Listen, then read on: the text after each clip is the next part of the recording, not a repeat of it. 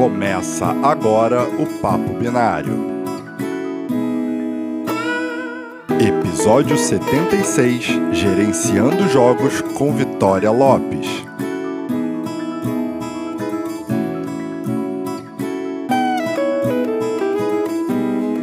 Apresentação: Fernando Mercedes. Fala galera do bem, bem-vindos a mais uma entrevista aqui do Papo Binário, projeto do Mente Binária, que vem trazer essas entrevistas com histórias super interessantes para vocês. E hoje eu estou aqui com a Vitória Lopes, muito bem-vinda, muito obrigado por topar fazer essa entrevista para a gente. Obrigada, o prazer é todo meu. Legal. E a Vitória Lopes, ela é Product Manager na Riot Games. Se você joga, certamente você conhece essa empresa, né? e ela vai contar um pouquinho da história dela aqui para gente, né? como ela chegou nisso, o que ela enfrentou. Vou deixar que ela é, inicie esse assunto. E aí, quem é, quem é Vitória Lopes, né? na, na sua própria definição? Olha, mineira, com certeza, não tem como fugir dessa raiz, né? o sotaque não engana. E eu acredito que eu tenho várias definições, assim. Teve uma época que Vitória Lopes foi tradutora, Vitória Lopes já foi professora de inglês, já foi vendedora de biquíni, programadora, é, marqueteira, nossa, esse termo, e agora, né, finalmente trabalhando aí como Product Manager. Então, eu acredito que a única definição que eu tenho certeza total é de uma pessoa que foi capaz de se reinventar, é, para se encontrar aí no mercado de trabalho nesses últimos anos. Que maravilha! Olha, esse, esse tema é um tema é, fantástico, assim, acho que a gente tem muito interesse de, de entender. Né? Você falou que teve um início com, com tradução. É, bom, e acho que antes disso teve algum estudo de inglês. Como é que foi esse aprendizado? Assim, como você entrou no. É a tradução de inglês primeiro, né? Era, era inglês-português? Como é que era isso? E como você aprendeu inglês? Perfeito. Olha, acho que a maior dica, né? Eu comecei inglês um pouco mais nova, então eu tinha ali uns 13, 14 anos, mas a melhor coisa que eu fiz, assim, naquela época, que meus pais, na verdade, fizeram por mim, foi ter me colocado com uma professora particular. É, isso me ajudou muito, porque o olho no olho ali, não tem como você enrolar, não tem desculpa. Então, eu tive essa oportunidade de desenvolver o inglês muito nova. É, tanto é que ali com 16, 17 anos eu já, já tinha, já estava dando aulas, na verdade, eu já nem estava mais fazendo aulas. E hoje, assim, o que eu mais faço para continuar com esse desenvolvimento do inglês é tirar a legenda na série. Gente, essa é a melhor dica, assim, para desenvolver o inglês é assistam com legenda em inglês mesmo, ou sem legenda, que com certeza o inglês dá uma melhorada. que legal. E aí, você fez, começou a fazer esse trabalho de tradução, o que é muito legal, né? Você fazer uma coisa que você gosta, que você está curtindo e já ter isso como trabalho também. É, já, sei lá, ganhar uma grana com isso, fazer essas coisas. Mas depois foi para a área de programação. Como é que foi essa transição? Como chegou na tecnologia, né, a partir do, do inglês e da tradução? Olha, a primeira certeza assim que eu tive foi que logo que eu entrei no curso de tradução, eu entrei por ser muito apaixonada por séries, filmes, jogos, naturalmente. E durante o percorrer do curso, eu fui percebendo como que ia ser a minha rotina como tradutora. E é uma rotina bem parecida com a que a gente tem hoje, que é ficar em casa, né? O pijama é opcional, mas eu com certeza ficava de pijama e copo de café. Então era uma rotina muito solitária, Fernando. Eu passei muito tempo, é, assim, eu comigo mesma, traduzindo documentos. É, muitas vezes a gente recebia ali a oportunidade de fazer tradução em eventos, que aí já é uma, uma área um pouco mais é, dinâmica. Mas eu fui me acostumando, né, com essa vida e eu percebi que eu não estava feliz. Então, um dia eu entrei num grupo de Facebook cheinho de tradutores e eu fiz uma pergunta. Eu falei, como que é o dia a dia de vocês? E começaram a ter, assim, uma chuva de respostas e era muito similar com o meu. E aí eu entrei num, num choque, né? Falei, gente, não é isso que eu quero fazer. Eu estava no último ano de curso é, eu já tinha projetos de mestrado, iniciação científica, é, já tinha assim, já estava com tudo pronto para finalizar. E eu falei, não é isso. É, e na época surgiu um curso é, na Federal de Berlândia também, chamado Gestão da Informação, que tinha estatística, programação, administração. Então, era um curso uhum. é, que te dava uma visão 360, assim, do que, que é você ser um profissional, quase que um administrador 2.0 ali, né? Um administrador nessa época mais recente. E eu acabei tá. entrando nesse curso. Então, assim, é, foi assim que eu comecei minha carreira aí na tecnologia. Foi num curso extremamente é, generalista. Ele não se aprofundava em muitas coisas, mas dava bastante uma noção do que, que era você saber programar, você saber um pouquinho de, de estatística. Então, é, eu acabei entrando nessa área com esse curso.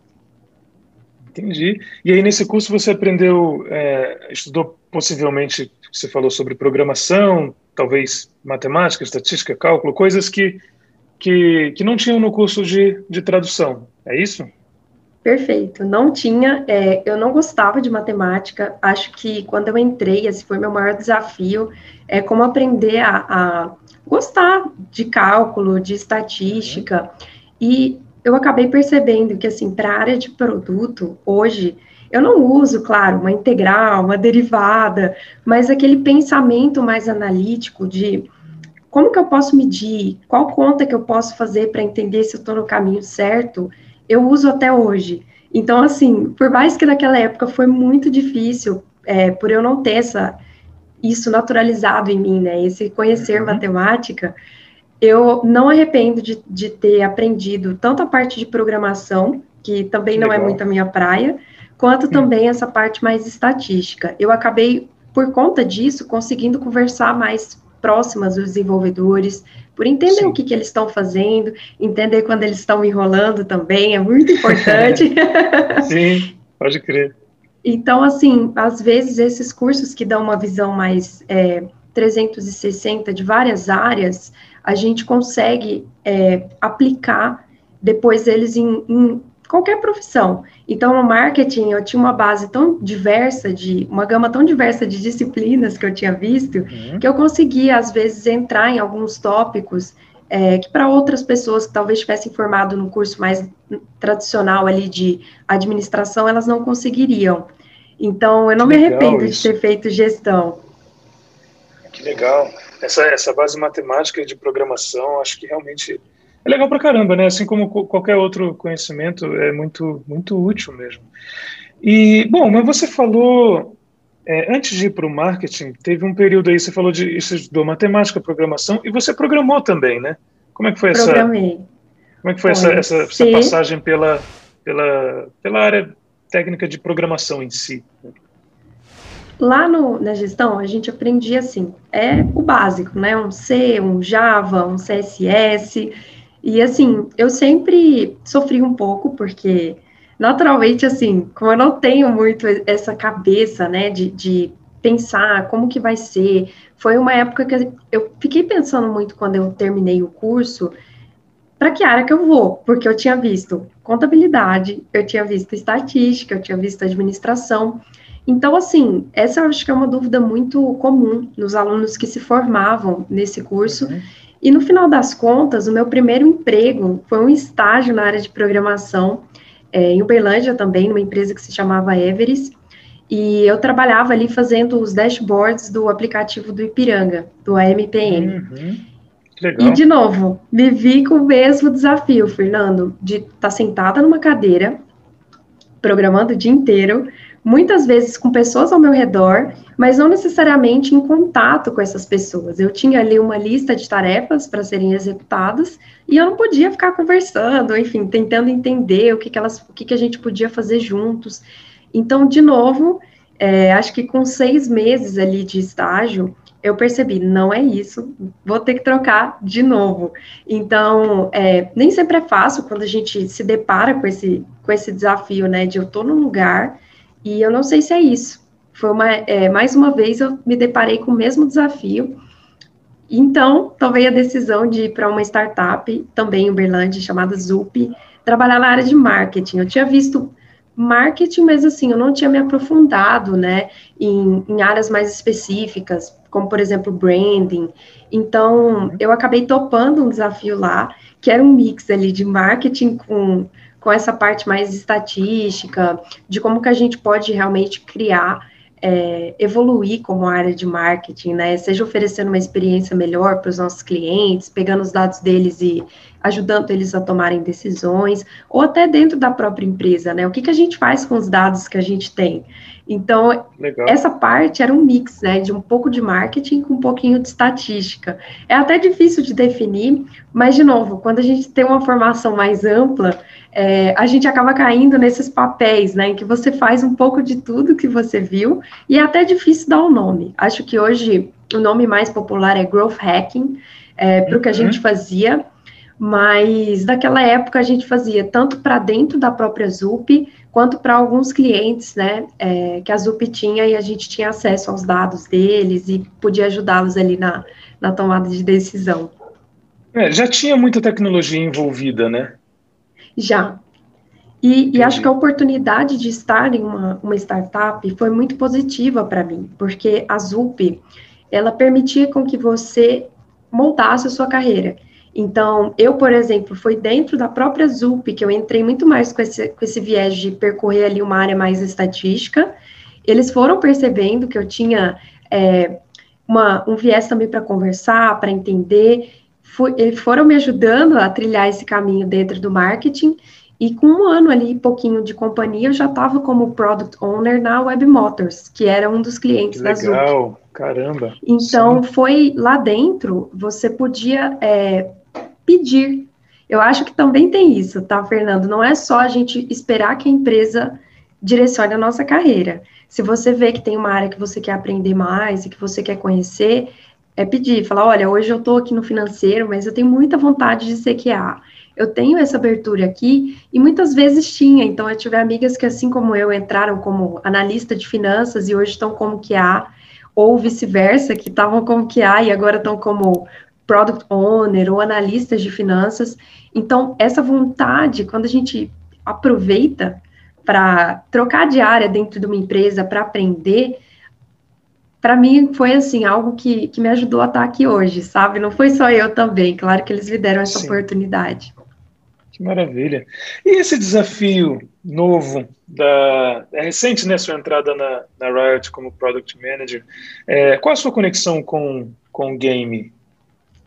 Nossa, eu sou apaixonada. Assim, eu sempre fui muito mais jogadora de console do que de PC. É, uhum. Acho mais fácil para mirar, para correr, mas, mas eu recentemente, ano passado, a Riot lançou um jogo que eu sou muito apaixonada, que é o Valorant. É um FPS maravilhoso. E eu comecei a jogar o Valorant, assim, dia e noite, praticamente e acabei é, vendo que eles tinham aberto essa porta aí para esse processo seletivo de Product Manager. Antes eu estava trabalhando como Product Owner, acho que é legal fazer essa, esse paralelo, que assim, o uhum. Product Owner, ele vem ali do Scrum, que é uma metodologia ágil que a gente tem, e o Product Manager já é uma função em que você está olhando as coisas é, de uma perspectiva muito mais ampla. Não necessariamente é, você está rodando Scrum, por exemplo, para você trabalhar como Product Manager.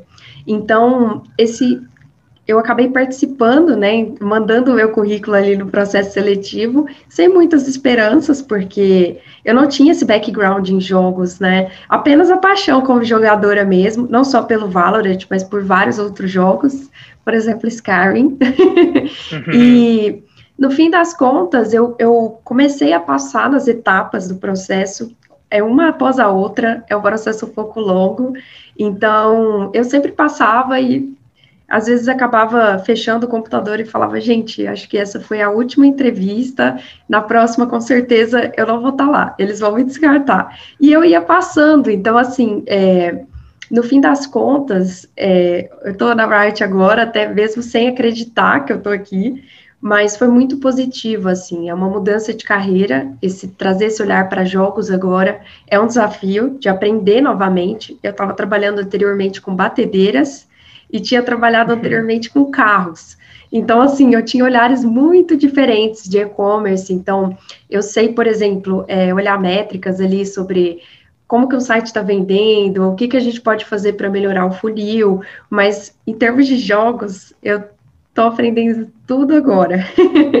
então está hum. sendo um desafio bem grande aí é, ser Product Manager da Riot, mas é muito compensador a gente poder abrir o jogo e estar tá por dentro daquele universo, né? Estar do outro lado da tela agora é surreal. Uau, que legal, que legal, parabéns, maravilhoso. Obrigada. Olha, a, a sua história é muito inspiradora e eu notei uma uma característica muito legal sobre você entrar no, numa coisa, ver que não é aquilo, sair de boa, ver que aí faz uma outra coisa, ver que não é aquilo, aproveita, sai de boa, sabe? Você não tem uma mentalidade de reclamar, e sim de aproveitar e usar aquilo para mudar, o que é maravilhoso. Né? Então, eu queria fechar esse, esse bloco assim, né, falar é, para a galera, assim, para quem está te assistindo, é, o que que você deixa de, de ensino, assim, quem quer chegar na função de product manager